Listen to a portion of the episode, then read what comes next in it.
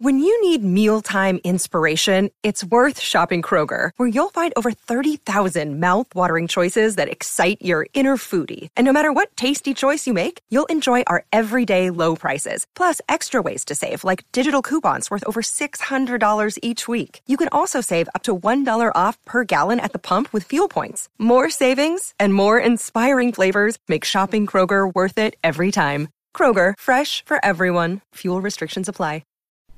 Hey, how's it going? This is Matt here from Silver Fortune. So, some interesting action in the precious metals markets. And when it's all said and done, this past week actually is not ending as poorly as it could have. And that's what I want to talk about today for a little bit here. So, you're looking at a five day chart here. Uh, so, most of the week, uh, the week's price action here. I'm recording this video shortly before close on Friday.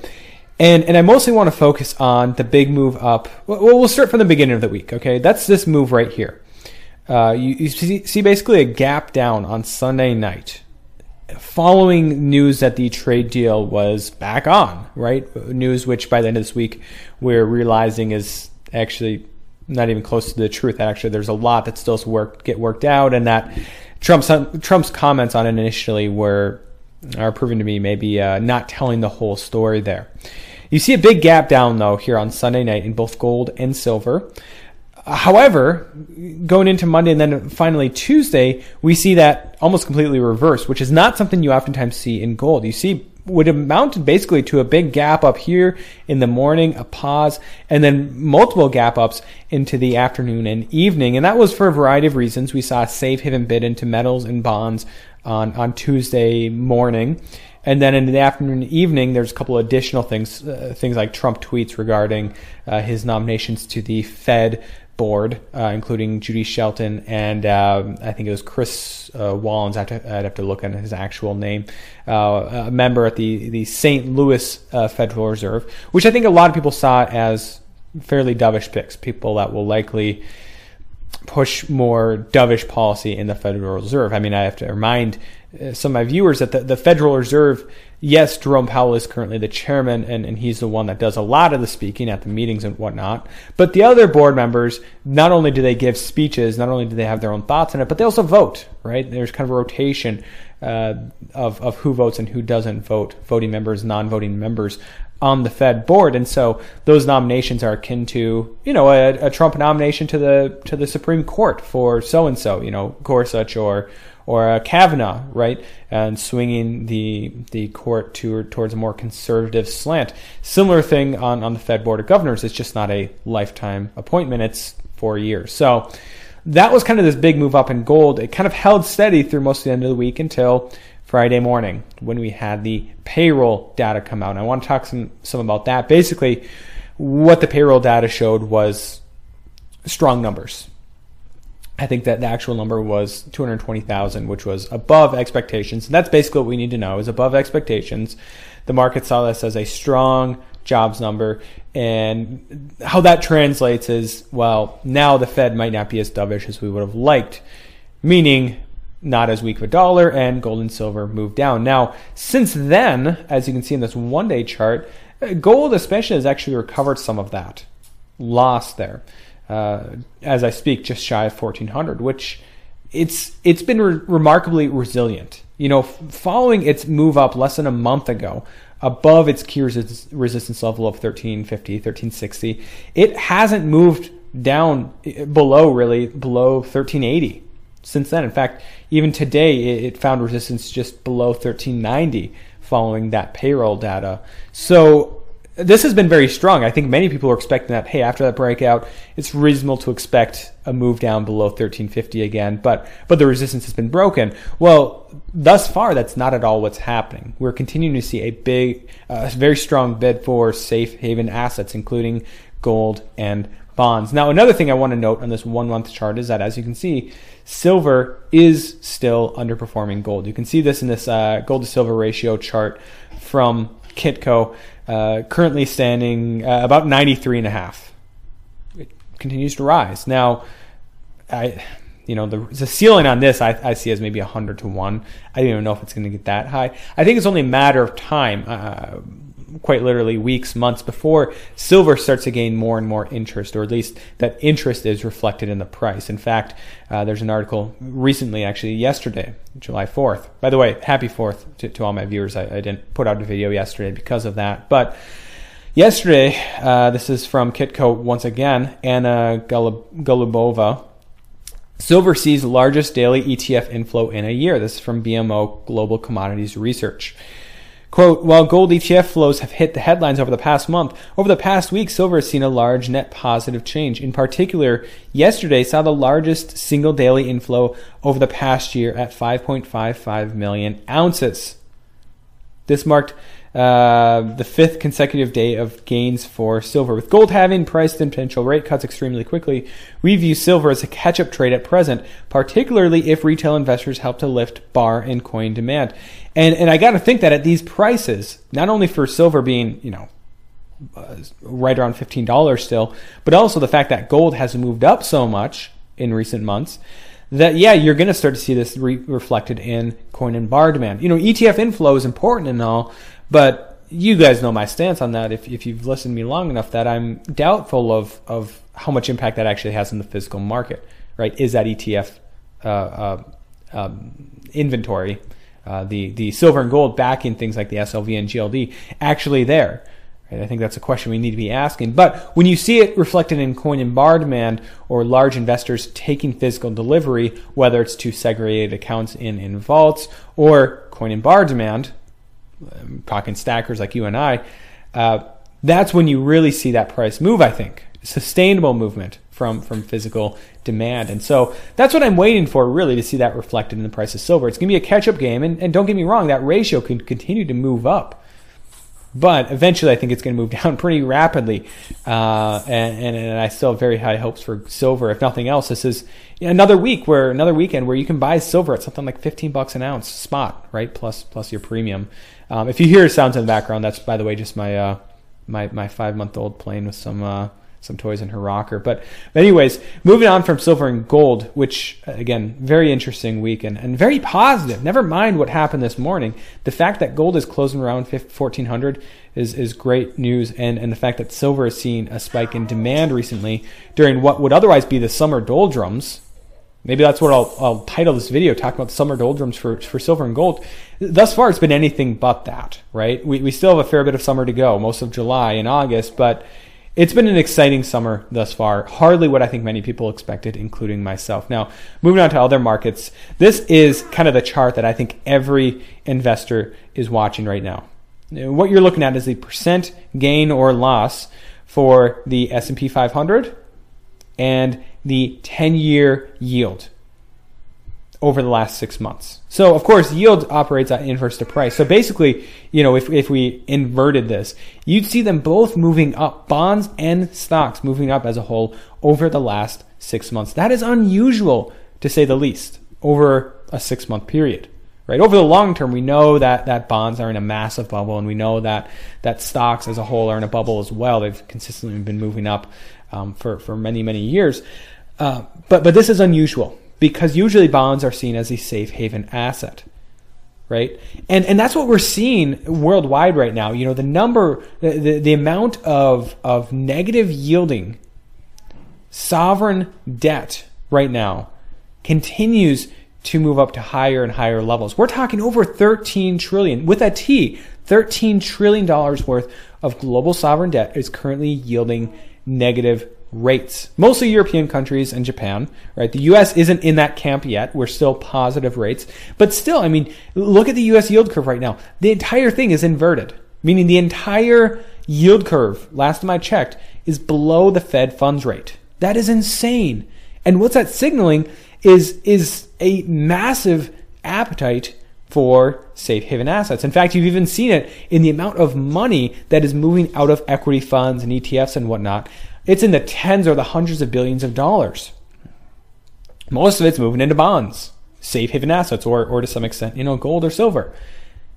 And yet, equities, the stock market continues to move up here in the United States, basically at all time highs. This is insane. This is unsustainable. What is going on here? This chart is totally out of whack from, from conventional wisdom. Now, people have come up with explanations very reasonable ones. For instance, that stocks are, are being propped up by by more and more corporate buybacks. Uh, and, and that bonds obviously are being propped up by by more and more flows into bond funds.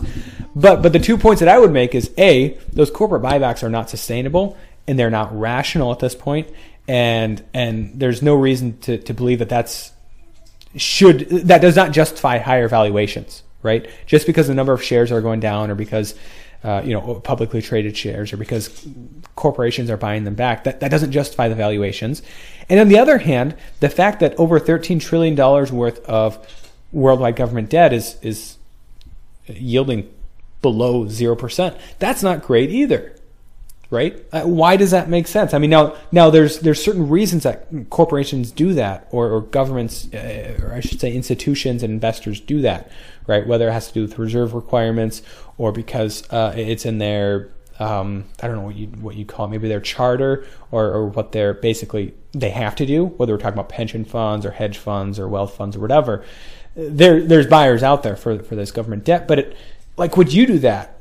Right? I think most of my viewers wouldn't feel super comfortable holding. Uh, 10 year bonds, US bonds at, you know, around 2% yield. Would you buy, you know, German bonds 10 year bunds at like negative. Again, that's my five month old talking if you can hear her. That doesn't make sense either. And that's another huge risk because what happens, she's got a lot to say about bonds. What happens when that reverses? In fact, I saw an excellent tweet that, that I want to, to show you real quick. Okay, so I'll put it in perspective. We'll look at something like German 10 year, we'll go to German 10 year yields, okay?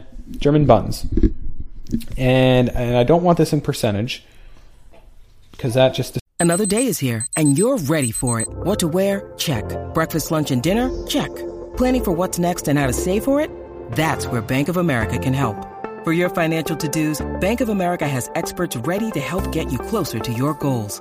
Get started at one of our local financial centers or 24-7 in our mobile banking app. Find a location near you at bankofamerica.com slash talk to us. What would you like the power to do? Mobile banking requires downloading the app and is only available for select devices. Message and data rates may apply. Bank of America and a member FDIC. Sorts everything. So I'll, I'll go to normal view. Okay, so this is what, what it's yielding right now. Negative 3.63%. And if we look at this over a longer term here, you can see that the last time it was negative, you have to go to 2016. And then prior to that, it, it I don't think it was ever negative before that, right? Going back to the early 2000s, we're talking you know five percent, and, and, okay, financial crisis, we see them forced down to four, three percent. Okay, now they're negative, right? That's a that's a story for a lot of of European bonds as well as Japanese bonds. Well, a great channel out there, Mineko64, who I suggest you uh, uh, follow, he actually tweeted this out, and and this is the price in the the, the actual price uh, of of German bonds, right? And if, it's hard to see here, but this scale goes back to 2005 here, 2010 here, 2015, and eventually 2020. But what you're seeing in the price action is basically a move up from from like what 11,000, I think that says, in in uh, 2008, up to like 17,000 here. You know what happens when that reverses? Whether it's inflationary pressures or people realizing that that government bonds are, are not yielding enough, that they need greater yield, or or or I mean, it's I don't see a lot of default risk with a lot of these bonds, but more so the inflation risk because of more and more money printing to to fund deficits, right? What happens when that reverses? I mean, that is a huge bubble that we need to keep in mind. Never mind what's happening in the stock market, and it's worldwide. It's worldwide. It's not just the U.S. market or the bond uh, German bond market or or uh, JGBs or whatever. It's it's it's almost every member of the EU right now, with the exception of like maybe Italy. I don't I don't know if Italy's negative yet. Maybe on some of their shorter dated ones. Uh, it's it's the United States, it's Japan, you know, some of the biggest bond markets in the world, and it's a huge risk it's it's it blows my mind. And and when that bubble pops, like the stock market bubble, when that pops, yeah, that's going to have a huge effect on on the wealth effect of the stock market, investor sentiment, consumer sentiment. Okay, yeah. When the bond market pops, when that bubble pops, it's game over for the world financial system. Moving on, um, I, I wanted to talk about. We'll start. We'll start here. This is from Zero Hedge talking about um, the Fed in their, uh, let's see here, their monetary policy report prior to Powell's semi-annual Humphrey Hawkins testimony before Congress um, next week. And, and, and this is prior to today's payroll data, but basically this is the Fed coming out with, with I guess their take on, on monetary policy and, and, and the factors influencing it, like inflation and growth and whatnot. And, and I want to point out a couple things. Um, first of all, big picture here. this this quote right here. Uh, this is from Zero Hedge. The report wording from the June FOMC statement saying officials would closely monitor incoming data and quote. This is from the Fed. Act as appropriate to sustain the expansion. That's kind of the the Fed's way of saying whatever it takes, you know, similar to the to the Mario Draghi statement. But that's kind of been the Fed's goal ever since QE and and and uh, zero percent interest rates were were uh, born into existence and the expansion began eventually following the Great Recession. Act as appropriate to sustain the expansion, whatever it takes, right? Interest rate cuts, QE, whatever. Uh, and, and, that's kind of a, what the Fed is saying here. And so there's there's a lot of mumbo jumbo up here talking about how uh, the the uh, soft inflation, um, let's see here, appear to be transitory, meaning inflation somewhat down, but it's it's still hasn't changed a whole lot. It's still fairly close to their to their long term goal of two percent, which is totally bogus because they're looking at so called uh, core infl- inflation right? Excluding food and energy. Uh, it still understates inflation. There's a thousand and one problems with this. But anyways, um, basically what they're saying is, and my interpretation of this, I guess, and maybe I'm wrong, is that maybe they're not as, their view isn't as dovish as many people maybe think it is. Now that's subject to change. But when it's all said and done, if the market's pricing in cuts, if the market's basically demanding cuts, if the economy's demanding cuts, there, I mean, the big term takeaway from this is that long term they're going to act as appropriate to sustain the expansion, rate cuts, QE, and whatever else it takes to to sustain that. Uh, but but pretty soon it's it's not going to be a you know they're going to have to change its wording. It's not going to be act as appropriate to sustain the expansion. It's going to be act as appropriate to prevent uh, a total collapse, right, or a total you know prevent uh, you know pick your bubble from popping uh, prevent further decline in the equity markets, prevent further disruptions in the um, leveraged loan market or corporate debt markets or um, the drop in consumer sentiment or uh, uh, prevent further declines in employment, right? That's going to be what they're eventually going to be. They're going to be more reactive than proactive. What they're doing right now is, is I guess you could call it react, uh, proactive they're, they're trying to get ahead of this next recession. But but a rate cut or two is not going to stop the next recession. A full two and a half percent rate cut from the Fed on July probably still wouldn't stop the next recession. Just might postpone it by by you know a couple months, and and that's about it. I mean, the Fed is running out of ammunition. Um, finally, I want to talk about uh, this piece of news. Right, oftentimes I finish up with a little bit of geopolitics. Uh, this is talking about a, a, really interesting story over the last day or two, and maybe some of you guys missed it on, on your July 4th celebrations. But this was about a an oil tanker. They actually have the route here on Zero Hedge.